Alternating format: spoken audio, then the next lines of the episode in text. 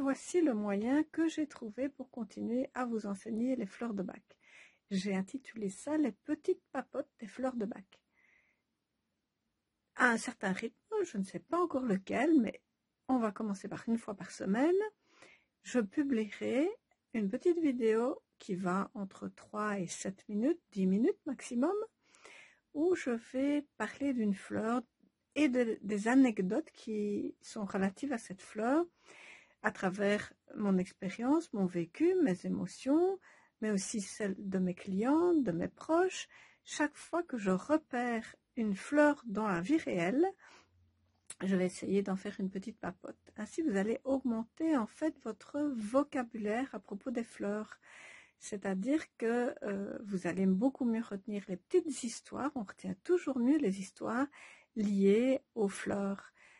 Dans ces petites papotes, vous allez aussi trouver des représentations des cartes euh, du jeu Memobac qu'une des élèves de la formation a créé pour euh, illustrer en fait les fleurs et pour les apprendre plus facilement. sur chaque carte, il y a euh, des moyens mnémotechniques pour retenir la signification des fleurs. Donc, à partir de dans quelques jours, je ne sais pas encore, et pour combien de temps, je ne sais pas non plus, vous allez, je vais publier sur les réseaux sociaux des petites histoires.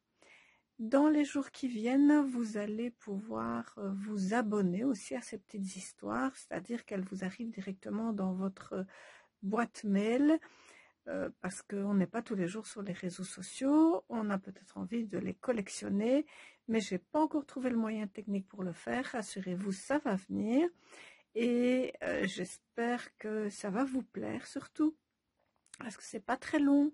Je vais essayer aussi d'en faire des audios, des podcasts que vous pourrez écouter alors plutôt que visualiser. Le format, ce seront des petites vidéos et que j'ai intitulé Les petites papotes. N'hésitez pas également à me poser des questions.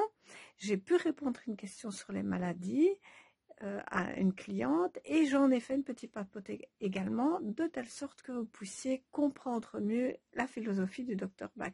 Donc tout ce qui va toucher aux fleurs, euh, petitement, grandement, vraiment tout ce que je vais trouver comme matière pour vous parler des fleurs, je vais l'utiliser et je vais le mettre en vidéo.